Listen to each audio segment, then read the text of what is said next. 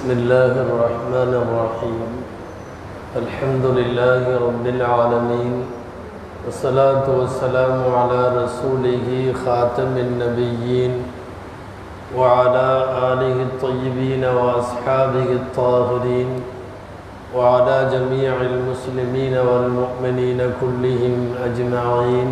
أما بعد فقد قال الله سبحانه وتعالى في كلامه القديم والفرقان الحميد.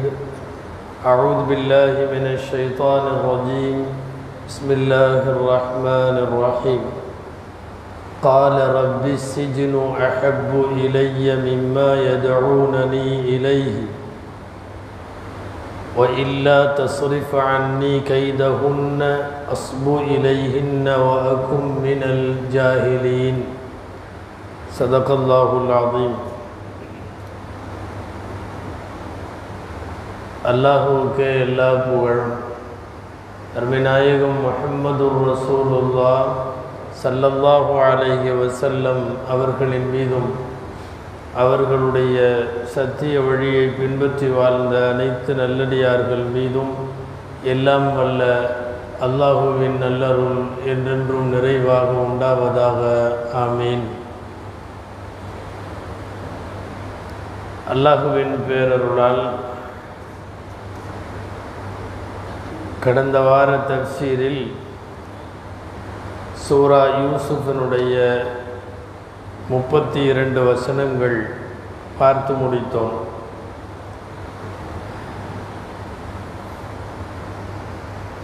மன்னருடைய மனைவி ஜுலைஹா அவர்கள் ஹதரத் யூசுஃப் அலிஹிசலாமை விரும்பியதை மிகவும் கொச்சைப்படுத்தி ஊரில் இருக்கிற பெண்களெல்லாம் பேச துவங்கிய போது யூசுஃபனுடைய அழகில் அவர்களை பார்க்கிறவெல்லாம் பார்க்கிறவர்களெல்லாம் மயங்கித்தான் போவார்கள் என்பதை காட்டுவதற்காக தன் மீதுள்ள களங்கத்தை சற்று மலினப்படுத்துவதற்காக அந்த அம்மையார் அனைத்து பெண்களையும் ஒரு விருந்துக்கு அழைத்ததும் அவர்களை சாயில சாய்ந்த வண்ணம் அமர வைத்து கையில் பழங்களும் கத்தியும் கொடுத்து அவர்கள் அதை அறுத்து உண்ணும் வேளையில் யூசுப் அலிஹலாமை அந்த இடத்திலே உலாவரச் செய்து யூசுஃபை பார்த்தவர்கள் அதனுடைய அழகிலே பிரமிப்பிலே மயங்கி போய் அவர்கள் பழங்களுக்கு பதிலாக கைகளை துண்டித்து கொண்டார்கள் என்கிற ஆயத்தை கடந்த வார தப்சீரிலே பார்த்தோம். அதன் வழியாக மன்னருடைய மனைவி அந்த பெண்களுக்கெல்லாம் சொன்ன முக்கியமான செய்தி நீங்களெல்லாம் எப்படி ஒரே ஒரு நொடி பொழுதில் அவர்களை பார்த்த மாத்திரத்தில் இப்படி மயங்கினீர்களோ? நீங்கள் பார்த்தது கொஞ்ச நேரம் நான் நித்தமும் பார்த்து கொண்டிருக்கிற அவரிடத்தில்.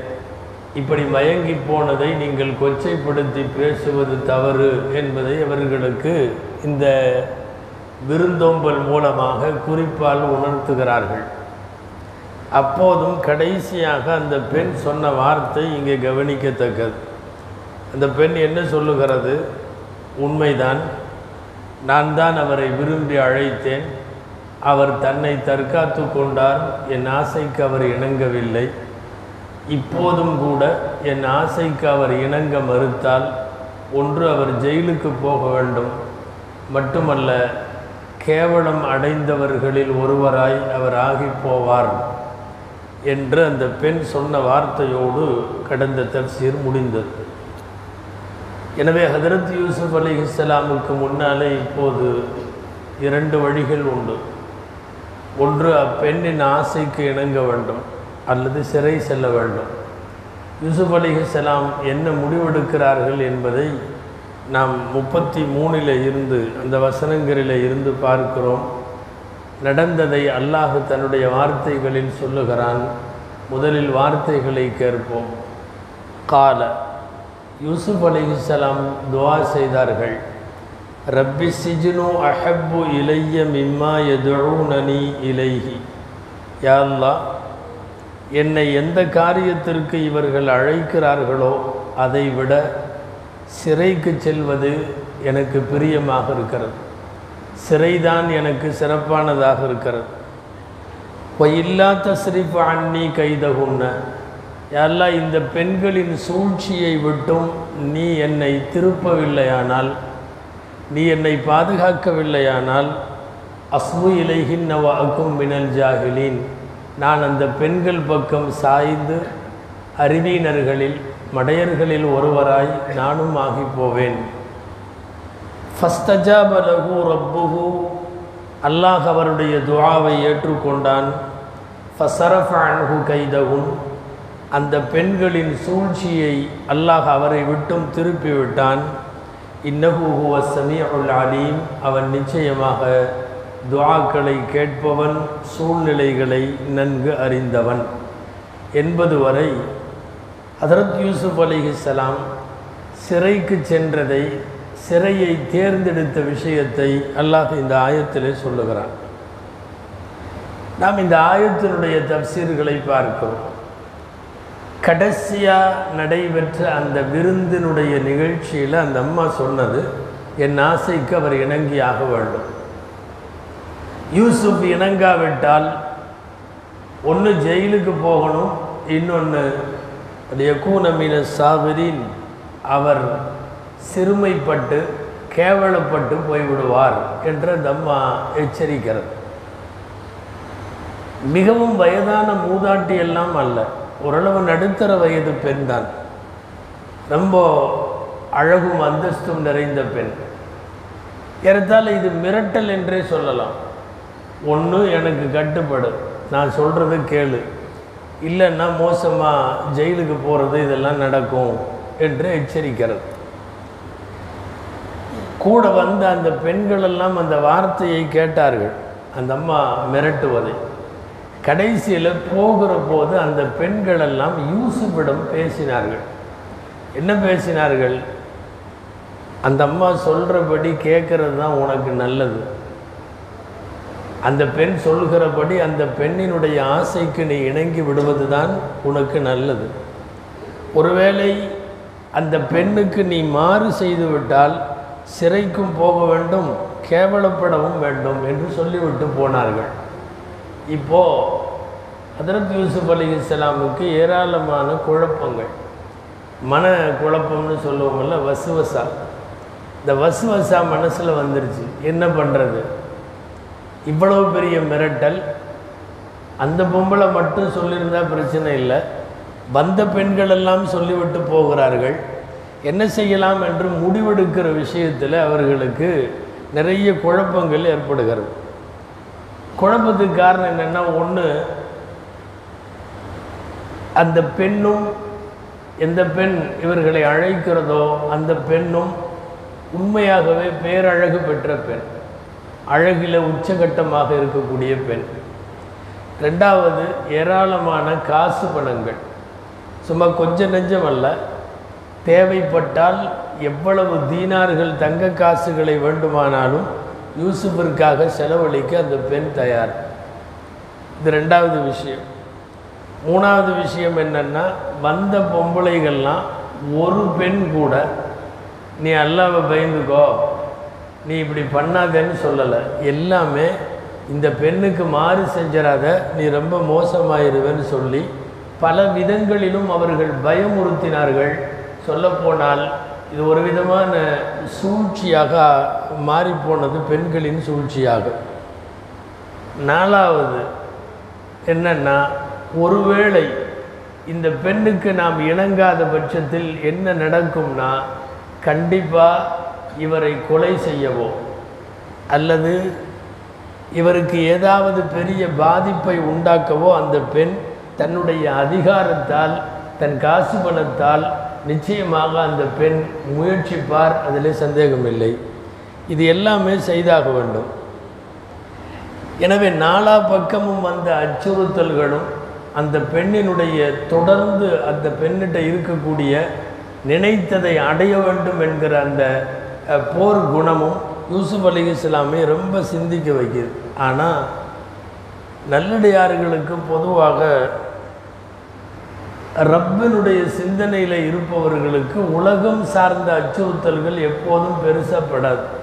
இவ்வளவு இருந்தும் துவா செய்கிறாங்க யாரெல்லாம் நான் ஜெயிலுக்கு போகிறேன் நான் இந்த பொம்பளைங்க பேச்சை கேட்க தயாராக இல்லை அந்த பெண்ணினுடைய ஆசைக்கு இணங்க தயாராக இல்லை. ரப்பி அசிஜுனு அஹப்பு இலைய ரப்பே எனக்கு சிறைதான் மிகவும் பிரியமானது. இவர்கள் எதற்கு அழைக்கிறார்களோ அதை விட என்று துவா செய்கிறார்கள். குரானில் இருக்கக்கூடிய வித்தியாசமான துவா. குரானில் ரப்பி ரப்பின்னு நிறைய இடத்துல வருது. ரப்பனான்னு வருது. ரப்பனா தக்கப்பல் மின்னா ரப்பனா ஆத்தினா ரப்ப நகுஃபுர்லனா இப்படிலாம் நிறைய வருது.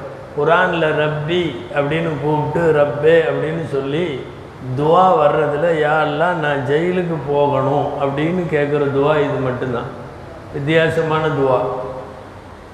ஏதோ அவங்க அவங்களுடைய சூழ்நிலையில் சந்தர்ப்பத்தில் கேட்டாங்க. நம்ம ஏதாவது ரப்பனான்னு வருது ரப்பின்னு வருதுன்னு நம்மளும் ஓதலான்னு ஓதி விட்டுறக்கூடாது இந்த துவாவே எல்லாம். குரானில் வர ரப்பி எல்லாம் நான் ஜெயிலுக்கு போகிறது தான் நல்லதாக தெரியுது. ரப்பின்னு வருது. குரானில் வரக்கூடிய ரப்பனாக்களுடைய வரிசையில் உள்ளதுதான். யூசுப் அலி இஸ்லாம் அவர்களுடைய சூழ்நிலையில் கேட்டார்கள். ஆச்சரியம் என்னவென்றால் ஒரு வாலிபத்தில் இருக்கக்கூடிய ஒரு நபர் இத்தனை அச்சுறுத்தல்கள் லேசாக ஒன்று இருந்தாவே பரவாயில்ல. அதிகாரம் அந்த அம்மாட்ட பணங்காசு அந்த அம்மாட்ட உச்சகட்ட அழகு அந்த அம்மாட்ட ஊரே கேட்கிற அரண்மனையினுடைய மிக முக்கிய பொறுப்புதாரி அந்த அம்மா. ஒருவேளை இல்லைன்னா ஜெயிலில் போடுவேன்னு ஏற்கனவே சொல்லிருச்சு கேவலப்படுத்துவேன்னு சொல்லிருச்சு. எல்லாம் சொன்னதுக்கு அப்புறமும் ஏதாவது ஆசைக்கு இணங்கி போட்டு என்னுடைய சூழ்நிலை என் நிர்பந்தம் நான் என்ன பண்ணுவேன்? நான் ஒத்த ஆள் அவங்க பெரிய ஆள் இப்படின்னு எல்லாம் காரணம் சொல்ல. தெளிவாக அல்லாட்ட துவா செய்கிறாங்க யாரெல்லாம் நான் ஜெயிலுக்கு போயிடுறது நல்லது. எனக்கு இப்படி ஒரு சந்தர்ப்பம் வேண்டாம். இங்கே என்னென்னா சின்ன வாய்ப்பு கிடைத்தால் கூட மனிதன் அந்த தவறை செய்து விடுவான். சின்ன வாய்ப்பு.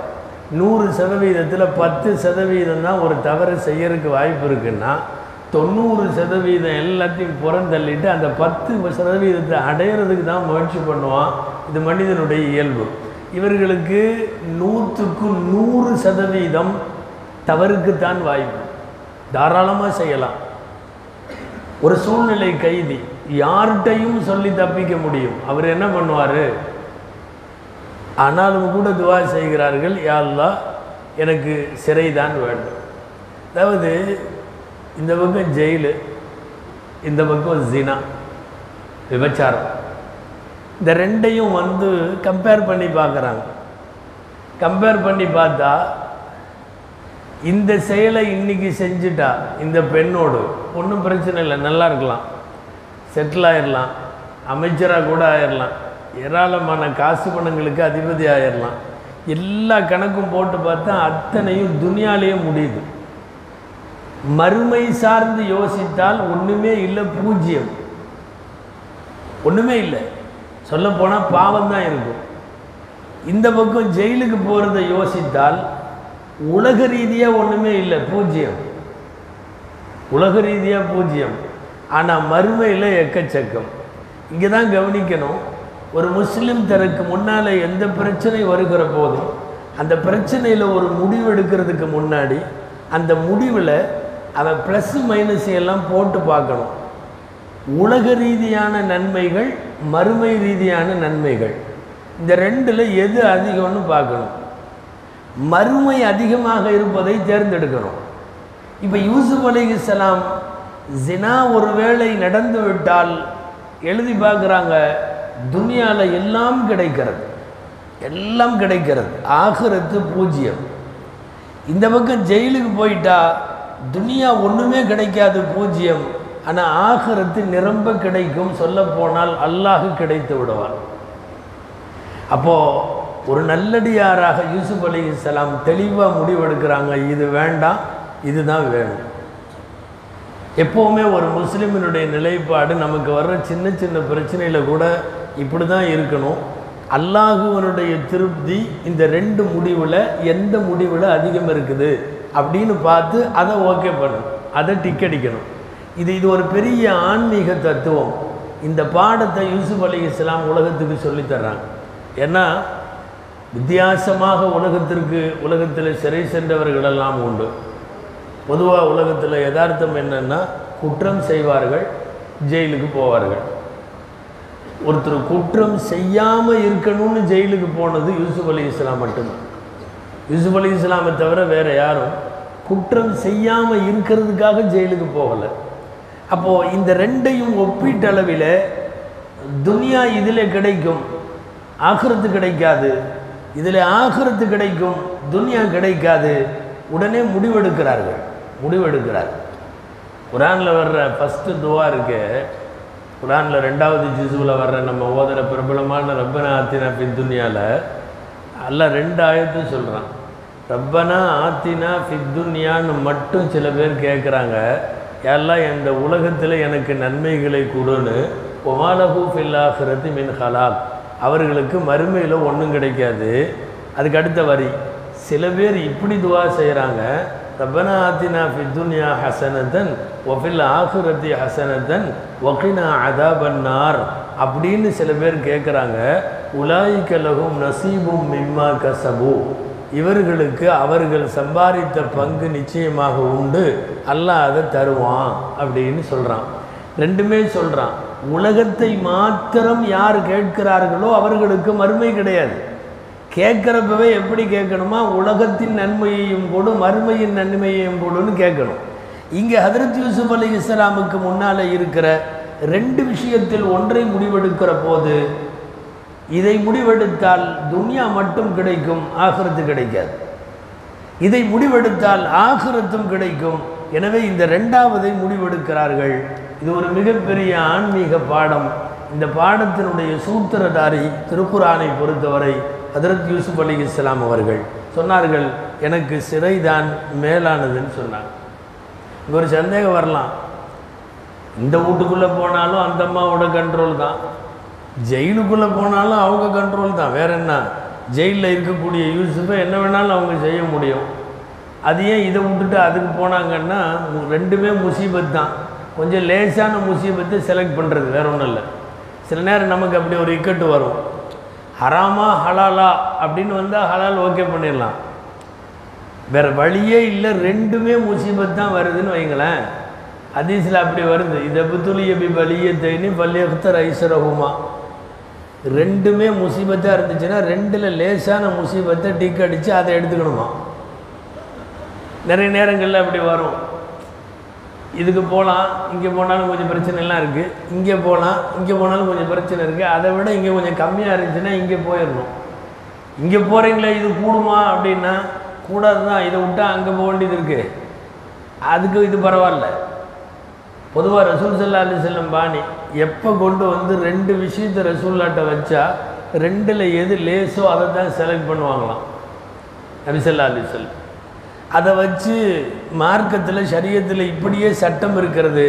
இதபுத்துலி எபி பலிய தைனி பல்யக்தர் ஐசரகுமா யாராவது ஒரு அடியான் ரெண்டு பலா முசீபத்தை கொண்டு சோதிக்கப்பட்டால் ரெண்டுமே பலா தான் ரெண்டுமே முசீபத் தான் ரெண்டில் எது லேசாக இருக்கிறதோ அதை அவன் தேர்ந்தெடுத்து கொள்ளட்டும் அப்படின்னு வருது.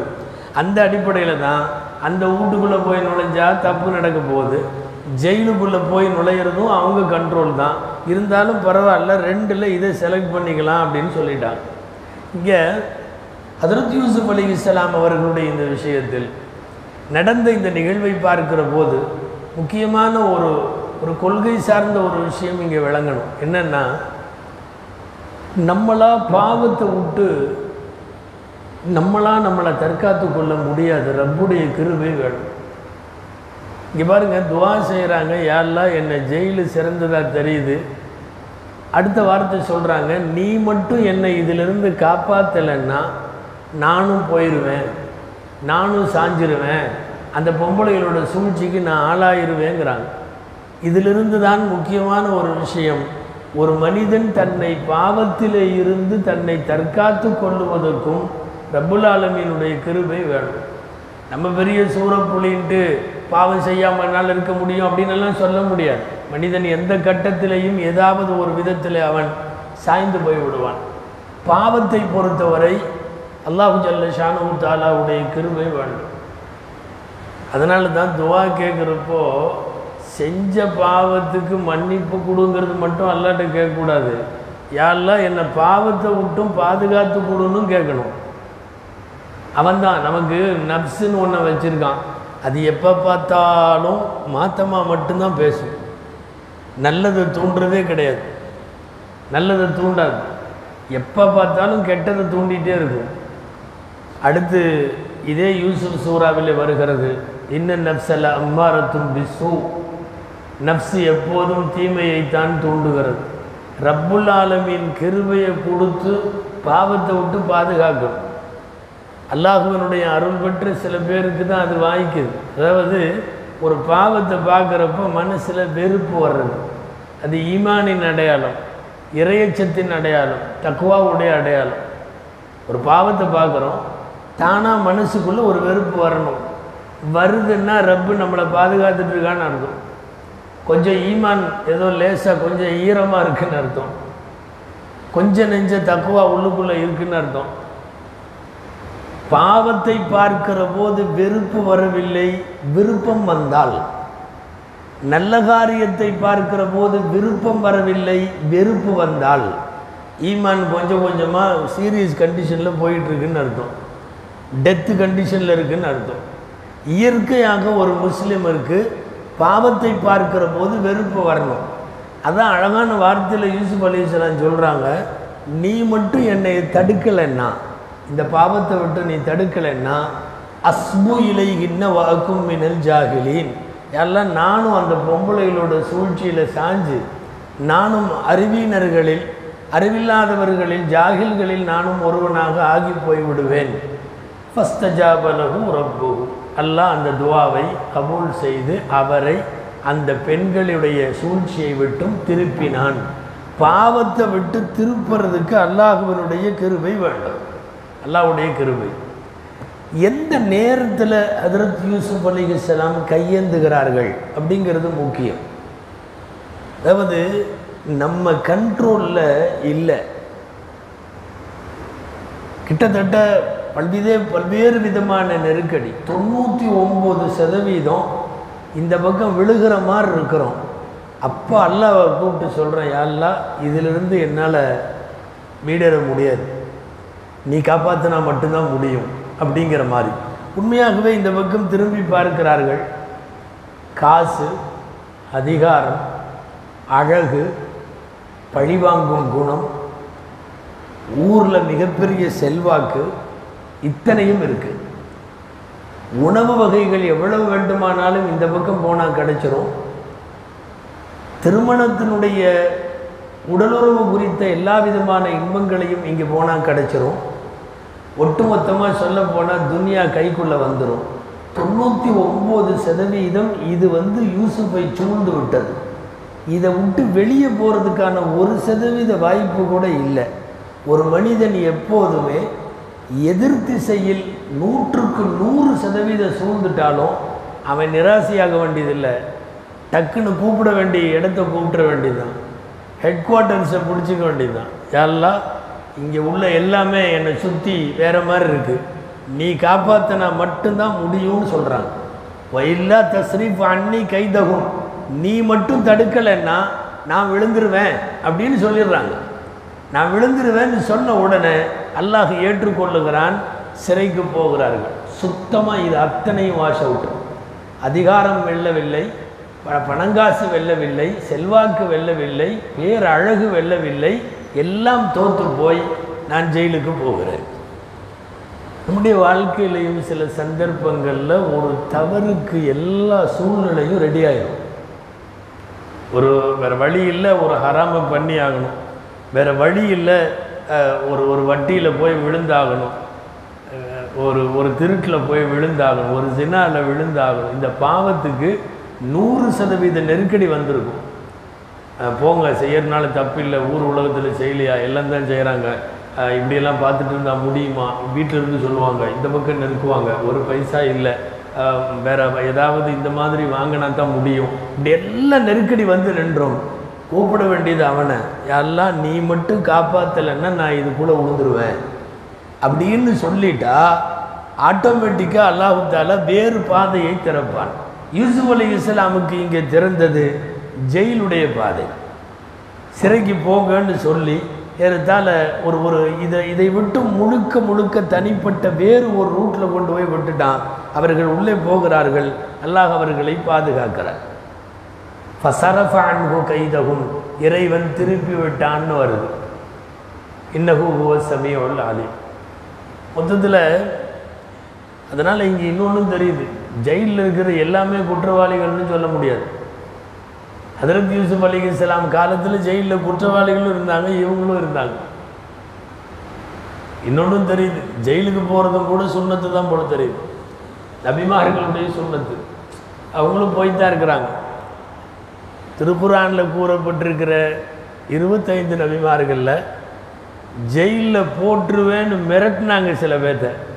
முசாலி அலி மிரட்டினாங்க ஜெயிலில் போடுவேன் ஜெயிலில் போடலை.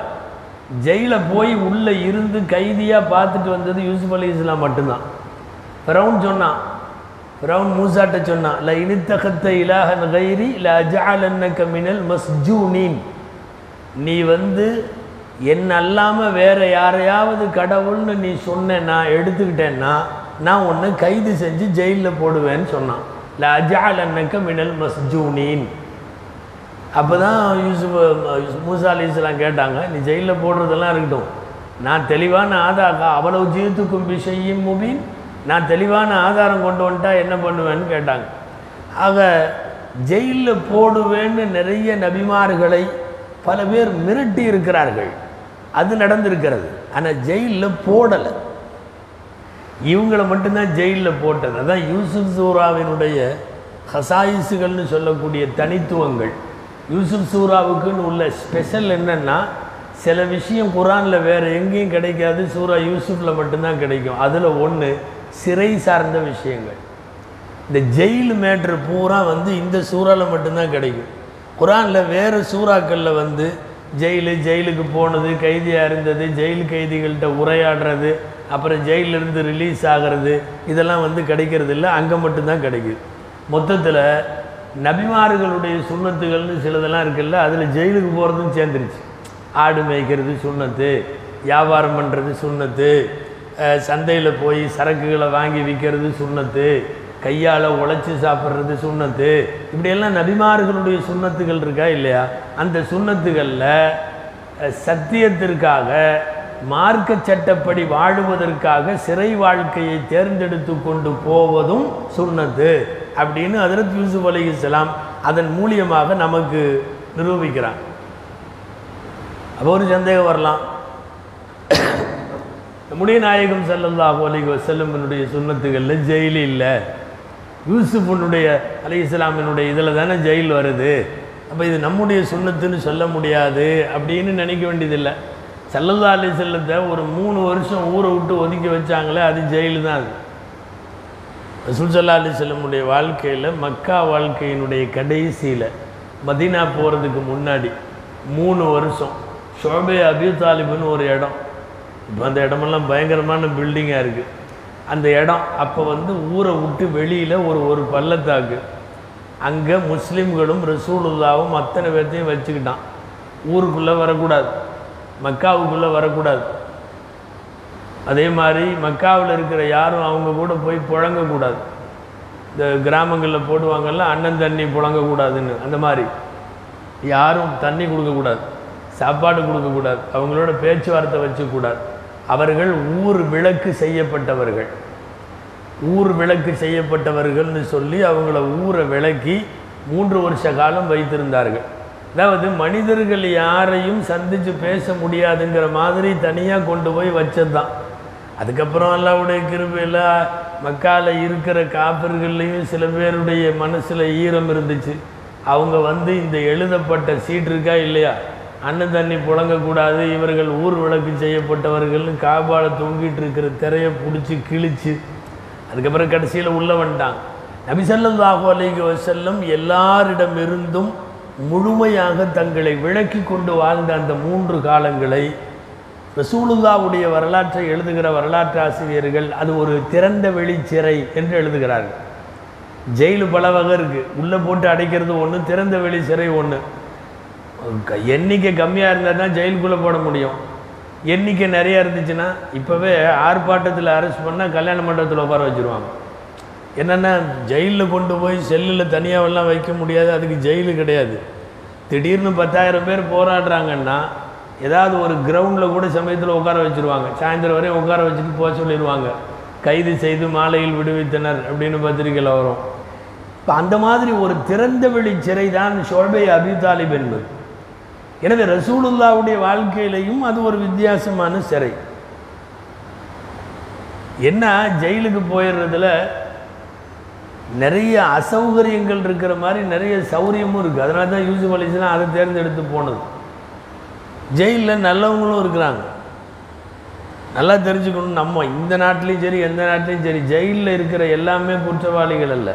அதுவும் இன்றைக்கி காசை கொடுத்து நிதி வாங்குகிற நீதி வாங்குகிற இடத்துல குற்றவாளிகள் நிறைய பேர் வெளியே இருக்காங்க. குற்றம் செய்யாத நிறைய பேர் உள்ளே இருக்கான். அல்லது இன்னொரு வார்த்தையில் சொல்கிறதுன்னா பெரிய தப்பு பண்ணவன்லாம் வெளியே இருக்கான். சின்ன தப்பு பண்ணவன் பூரா உள்ளே இருக்கான். லேசு மாசான தப்பாக இருக்கும். பக்கத்து வீட்டுக்காரன் கூட ஏதாவது சண்டை போட்டிருப்பான் ஆறு மாதம் உள்ளே இருப்பான். அதுக்கு ஏதாவது ஒரு தீர்ப்பு வந்திருக்கும். இவர் ஐம்பது கோடி நூறு கோடி அடிச்சிருப்பார். அவரை அரெஸ்ட் பண்ணி மூணாவது நாள் அவர் வெளியே வந்துடுவார் மூணாவது நாள் அவர் ஜாமீன் போட்டு வெளியே வந்துடுவார் எனவே உள்ளே உள்ளவர்களெல்லாம் தீயவர்களும் அல்ல வெளியில் உள்ளவர்களெல்லாம் பெரிய குற்றமற்ற நிரபராதிகளும் அல்ல. ஜெயிலில் இந்த மாதிரி இப்போ ஹதரத் யூசுப் அலிஹிஸ்ஸலாம் நூற்றில் ஒன்று அல்ல ஒரு சதவீதம் கூட இல்லாத அப்பழுக்கற்ற ஆள் ஜெயிலுக்குள்ளே போய் கைதிகளோடு இருந்தார்கள். நிறைய பேர் அப்படி தான் என்ன அசௌகரியம்? துனியாவை பார்க்க முடியாது. துனியாவுடைய தொடர்பு இல்லை. துனியாவுடைய இன்பங்களை அனுபவிக்க முடியாது. நினச்சதை சாப்பிட முடியுமா? முடியறதில்லை. நினச்ச டைமிங்கில் நம்மளை மாதிரி இருக்க முடிய முடியறதில்லை. விரும்பின எதையும் செய்ய முடியறதில்லை. சும்மா கொஞ்சம் காலார அப்படியே எங்கேயாவது போயிட்டு வரலான்னு ஒரு டைமுக்கு கிளம்ப முடியுமா? முடியறதில்லை. இதெல்லாம் ஜெயிலுடைய சௌகரியங்கள் அதில் சௌரியம் நிறையா இருக்குது என்னென்னா நமக்கு பிடிக்காதவங்க யாரும் நம்மளை டிஸ்டர்ப் பண்ண முடியாது. பாதுகாப்பாக உள்ளே இருந்துக்கலாம். இந்த கடங்காரன்லாம் வந்து கடன் கேட்க மாட்டான். கொடுப்பான்லாம் வந்து நிற்க மாட்டான். ஜம்முன்னு உள்ளே இருந்துக்கலாம். பல விதத்தில் சௌகரியங்களும் இருக்கிறது. அசௌகரியங்களும் சௌகரியங்களும் ரெண்டுமே மாறி மாறி இருக்கு. என்ன தெரியுமா? துனியாவை முழுசாக அனுபவிக்க முடியாது ஜெயிலில் இருந்தால் சாப்பாட்டில் இருந்து மனைவியோடு இருப்பதில் இருந்து நான் மனசில் நினைக்கிற எதையும் அனுபவிக்க முடியாத இடம் ஜெயிலு. இதனால தான் நம்ம ஹதீஸை யோசித்து பார்த்தா தெரியும். சல்லதா அலி சொல்லும் ஒரு ஹதீஸில் சொல்லுவாங்க இல்லையா? அத்துன்யா சிஜுனுல் மோமின் ஒ ஜன்னத்துல் காஃபிர்.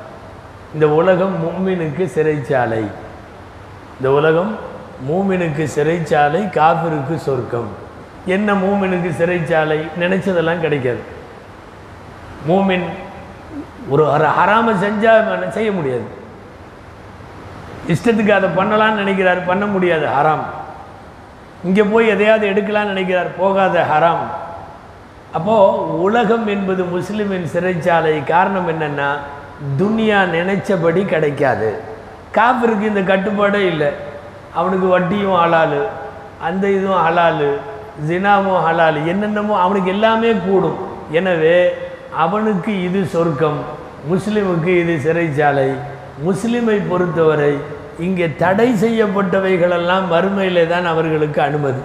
மது குடிக்கிற அனுமதியாகட்டும் பல மங்கைகளை வைத்துக் கொள்வதாகட்டும் எதுவாக இருந்தாலும் சொர்க்கத்தில் அது அனைத்தும் தடைகளும் விளக்கப்படுகிறது. எனவே உலகம் சிறைச்சாலை என்கிற நபிகள் ஸல்லல்லாஹு அலி செல்லமுடைய வாக்கியம் இங்கே கவனிக்கத்தக்கது. ஹதரத் யூசுப் செலாம் பலவிதமான ப்ளஸ் பாயிண்ட்டுகளை யோசித்து தான் நான் ஜெயிலுக்கு போகிறேன் அப்படின்னு சொல்லி அவர்கள் முடிவெடுத்தார்கள். சொல்லப்போனால் வரலாற்று காலங்களில் குற்றவாளிகள் மட்டுமல்ல இஸ்லாமிய வரலாற்றில் எக்கச்சக்கமான பேர் நல்லடியார்கள் ஜெயிலுக்கு போயிருக்காங்க. எத்தனை சஹாபாக்கள் சிறை சென்ற சஹாபாக்கள் எத்தனை இமாம்கள் அபோனிபர் ஹனீஃபா அலி ஜெயிலு ஷாபிர் ரஹ்மத்துல்லாஹி அலி போயிருக்காங்க. நீண்ட நெடுங்காலம் அகமது பின் அம்புல் ரஹ்மத்துல்லாஹி அலி ஜெயிலில் இருந்திருக்காங்க. மாலிக் ரஹமத்துல்லா அலி ஜெயில் இமாம்கள் பூரா ஜெயிலில். இமாம்கள் பூரா ஜெயிலில். ஒரு மிகப்பெரிய பேரறிஞர் சுஃபியான சௌரி ராமதுல்லாலே அவர் எதுக்கு ஜெயிலுக்கு போனார் தெரியுமா? நீ நீதிபதி போஸ்ட்டை ஏற்றுக்கணும்னு சொன்னாங்க முடியாதுன்னதுக்காக ஜெயிலுக்கு போட்டாங்க. அப்போல்லாம் எதுக்கு தூக்கி ஜெயிலுக்கு போடுறான்னே தெரியாது. சின்னதாக எதாவது வேணால் தூக்கி உள்ளே போட்டுருவான். அரசருடைய கண்ணசைவில் தான் எல்லாமே. இந்த அஜாஜ் பின் யூசுப்னு சொல்லி கொஞ்சம் கொடுங்கோல் அரசர். அவருடைய பீரியடில் எப்போவுமே லட்சக்கணக்கான உலமாக்கள் ஜெயிலில் இருப்பாங்க. அந்த காலத்தில். ஹஜாஜ் பின் யூசுஃபுடையதுன்னா கிட்டத்தட்ட ஹிஜ்ரி கணக்கில் நூறு வருஷம்தான் தாண்டி இருக்குது சல்லா அலிஸ்லாம் வஃபாத்தாய் அப்போவே வந்துட்டார். அன்னைக்கு வாழ்ந்த பெரிய பெரிய மார்க் அறிஞர்கள் பெரிய பெரிய மார்க் அறிஞர்கள் சட்ட மேதைகள் தாபீன்கள் தபவ தாபீன்கள் எல்லாம் ஜெயிலில் அவருக்கு அப்படி ஒரு சந்தோஷம். தூக்கி ஜெயிலில் போட்டுக்கிட்டே இருப்பார். அது ஒரு ஹாப்பி அவருக்கு. ஜெயிலுக்கு போனவர்கள் அப்படி நிறைய பேர். சொல்லப்போனால் இமாமுல் ஆலம் அபு ஹனிபா ரஹமத்துல்லா அலியுடைய ஜனாசாவே ஜெயிலிருந்து வந்துச்சுங்கிற மாதிரி ஒரு குறிப்பு இருக்கிறது.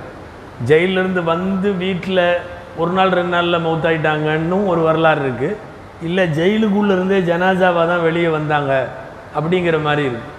நிறைய பேர் நம்ம வரலாற்றில் எவ்வளோ பேர் பெரிய பெரிய ஆளாக படித்தோமோ அப்போ அவங்கெல்லாம் அங்கே இருந்தவங்க. இல்லாமல் சர்ஹசி ரஹமத்துல்லா அலி மிகப்பெரிய ஆலிம். நாட்டினுடைய அரசர் கல்யாணம் பண்ணியிருந்தார். கல்யாணம் பண்ணாருன்னா ஒரு கணவர் மௌத்தா போய் அந்த அம்மா இத்தாவில் இருக்குது. நாலு மாதம் பத்து நாள் இதா ரெண்டு மாதம் தான் முடிஞ்சிருக்கு.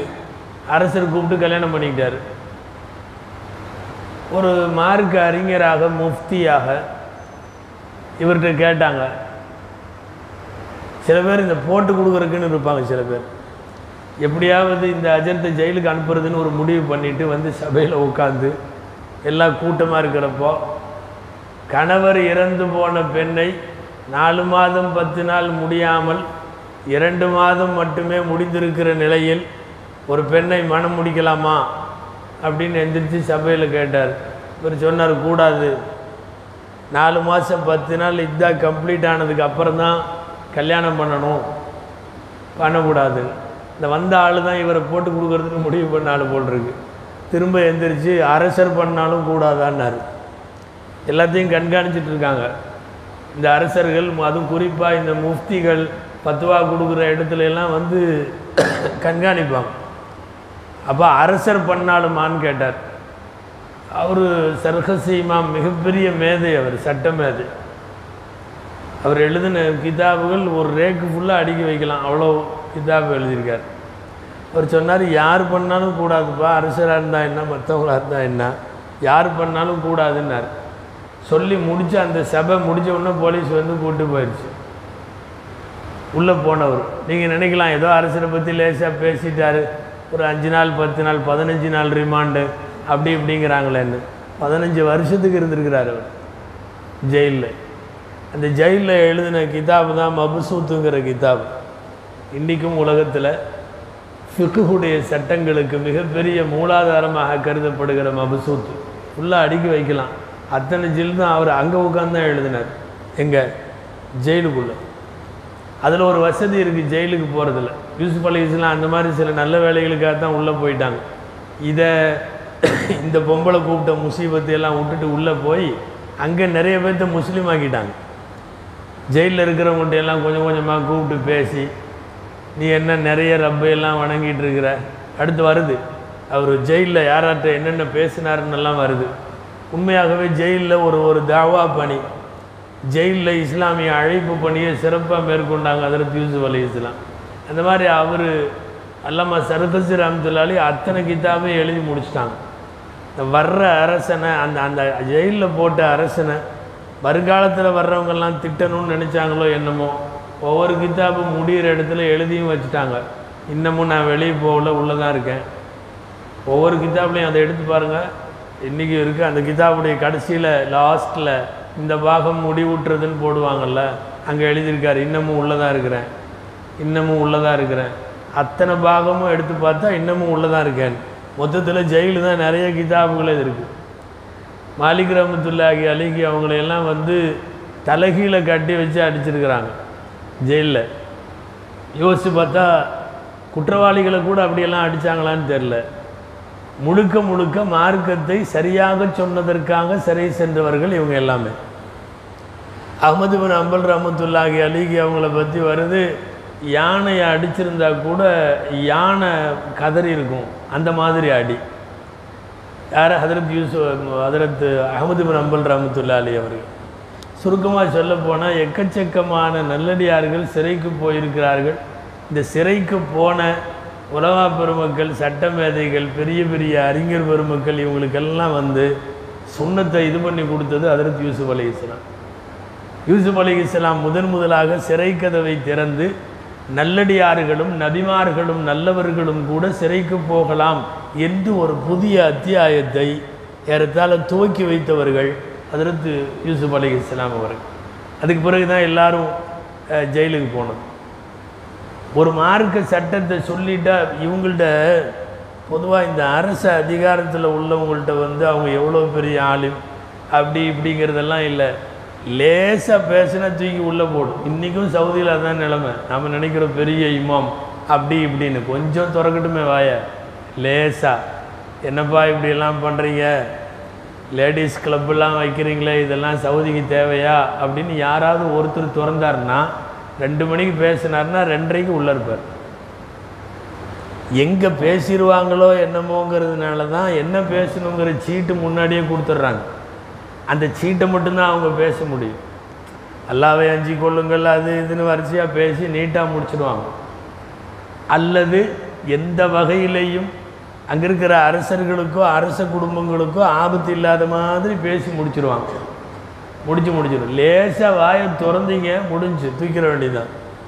அது எவ்வளோ பெரிய ஆளாக இருந்தாலும் சரி. அதிகமாக அரபு நாட்டினுடைய கிதாபுகளை எழுதக்கூடிய மிகப்பெரிய பேராசிரியர்களில் ஏறத்தாழ ஒரு எட்டு ஒம்பது யூனிவர்சிட்டியில் கிளாஸ் எடுக்கிற அளவுக்கு பெரிய ஆளும் ஒருத்தர் ஷேக் சாலிக் என்பவர்கள். அதிகமாக அவர்களுடைய முஹாதராக்கள் அவர்களுடைய கட்டுரைகளை நான் படிக்கிறது உண்டு. அவங்க தான் குபா மஸ்ஜிதினுடைய இமாம். இது இடையில ஜெயிலை பற்றி வந்ததுனால சொல்கிறேன் மஸ்ஜிதே குபா என்று சொல்லக்கூடிய மிக பிரபலமான பள்ளியினுடைய குபா மஸ்ஜிதினுடைய இமாம். இந்த தடவை குபாவில் போய் சந்தித்து அங்கே உள்ள பவாபிட்ட அங்கே உள்ள வாட்ச்மேன்ட்ட ஷேக்கை சந்திக்கணும். நான் இந்தியாவிலேருந்து வர்றேன். அவங்களுடைய பாடங்கள் அவங்களுடைய ஆய்வுரைகளை எல்லாம் நிறைய நான் பலனடைஞ்சிருக்கேன். ஒரு தடவை அவங்கள சந்திச்சுட்டு போகணுன்னு ஆசைப்படுறேங்கிறப்போ அங்கே உள்ளவர் சொன்னார் நல்லா தான் இருந்தார். மிகப்பெரிய ஆளும் இந்த பகுதியில் மதியனால் அவரை விட பெரிய ஆளும் இல்லை. இப்போ தான் அவரை தூக்கி உள்ளே போட்டாங்கன்னாங்க. என்னன்னா சும்மா லேசான ஒரு பேச்சு பெரிய பேச்சு கூட இல்லை. அதுக்கப்புறம் தான் வந்து அந்த பேச்சை கேட்டால் கொரோனா வந்து எல்லாத்தையும் உலகத்தை விட்டு போகணும். அதுக்கு துவா செய்யணும் பாவ மன்னிப்பு செய்யணும். சில அப்பாவிகள் மீது இறக்கப்படணும். அந்த அடிப்படையில் அப்பாவிகளாக சிறையில் இருக்கிறவங்கள அரசு விடுதலை செய்யணும். இப்படியெல்லாம் செஞ்சால் இறைவன் நம்ம மேலே கிருவைப்பட்டு கொரோனாவை எடுத்துருவான்னு பேசுகிறார் வேறு ஒன்றும் பேசலை அவர். அப்போது ஜெயில் கைதிகளை விடுவிக்க சொல்லி இவர் நமக்கே ஆர்டர் போடுறாரா? தூக்கு. அப்படின்னு தூக்கியாச்சு.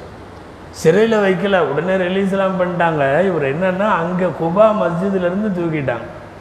நீண்ட நெடுங்காலமாக குபா பள்ளிவாசலுடைய தலைமை மாமாவும் அப்போது சந்திப்பதற்காக போய் நிற்கிற போது இப்படி. அல்லாஹு தாலா எக்கச்சக்கமான இல்மை அவர்களுக்கு கொடுத்துருக்கிறேன் அபாரமான ஆற்றல் உள்ளவர்கள். நீங்கள் இணையதளத்தில் ஷேக் சாலிக் என்று தேடினால் அவ்வளவு அறிவார்ந்த கருத்துக்களை கொட்டக்கூடிய உலமாக்களை வியப்பில் ஆழ்த்தக்கூடிய அளவுக்கு பேசக்கூடியவர். இப்போ பொதுவாக அரச வர்க்கங்களில் அந்த காலத்திலிருந்து இன்னைக்கு வரைக்கும் அரசை எதிர்த்து சின்னதாக பேசிவிட்டால் கூட சின்னதாக விமர்சனம் செய்து விட்டால் கூட அதை தாங்கிக்கிறவங்க இல்லை. அந்த அடிப்படையில் தான் நிறைய பேர் ஜெயிலுக்கு போனது. ஆனால் ஜெயிலுக்கு போகிற எல்லாருக்கும் ஒரு முன்மாதிரி ரோல் மாடல் யாருன்னா அதற்கு யூசுப் அலி இஸ்லாம் அவர்கள் மட்டும்தான் என்று சொல்லலாம். ஒரு இக்கட்டான நேரத்தில் ரப்பே ஒரு ஒரு தவறிலிருந்து என்னை பாதுகாத்து கொடுங்கிறப்போ அல்லாஹ் அந்த தவறிலிருந்து அவங்கள பாதுகாக்கிறதுக்கு கொண்டு போய் நேராக சிறையில் வைக்கிறான். ஒரு வகையில் சிறை என்பது குற்றவாளிகளுக்கான இடம் இன்னொரு வகையில் குற்றம் செய்யாமல் இருக்க விரும்புபவர்களுக்கான இடம். அங்கே இருக்கிற வரையும் வெளியில் செய்யக்கூடிய தவறுகளை செய்ய முடியாது. இனி ஹதரத் யூசுப் அலிகலாமோடு சில தோழர்கள் சிறையில் இருந்தார்கள். அவங்க கூட என்னவெல்லாம் பேசினாங்க? சில பேருக்கு கனவுகளுக்கு விளக்கம் சொன்னாங்க. சில பேரை கூப்பிட்டு அல்லாஹ் ஒருத்தன் தான் இருக்க முடியும் என்று ஒரு வாத அடிப்படையில் அவங்களிடத்தில் பேசினார்கள். அதற்கு பிறகு அவர்கள் ரிலீஸ் ஆகிற காலம் வரைக்கும் சிறையினுடைய வாழ்க்கை என்பது ரொம்ப முக்கியத்துவமானது. அடுத்தடுத்த ஆயத்துகளிலே அவர்களுடைய சிறை வாழ்க்கையை பற்றி வருகிறது பார்ப்போம். அல்லாஹு ஜல்ல ஷானு தாலா உலகத்தின் நாலா பக்கமும் பல்வேறு விதமான ஹராம்கள் நம்மை சூழ்ந்திருந்தாலும் அல்லாஹ் அவைகளை விட்டும் பாவச் செயல்களை விட்டும் அல்லாஹ் நம்மை பாதுகாத்து தருவானாக. நல்ல காரியங்களை காணுகிற போது வெறுப்பையும் பாவங்களை பார்க்கிற போது மனதில் வெறுப்பையும் அல்லாஹ் நமக்கு ஏற்படுத்தி தருவானாக அல்லாஹும்ம இன்னா நஸ்அலுக من خير ما سألك منه عبدك ونبيك وحبيبك محمد صلى الله عليه وسلم اللهم إنا نعوذ بك من شر ما استعاذك منه عبدك ونبيك وحبيبك محمد صلى الله عليه وسلم سبحان ربك رب العزة عما يصفون وسلام على المرسلين والحمد لله رب العالمين. صلى الله على محمد صلى الله عليه وسلم. صلى الله على صلى الله عليه وسلم. صلى الله على محمد يا ربي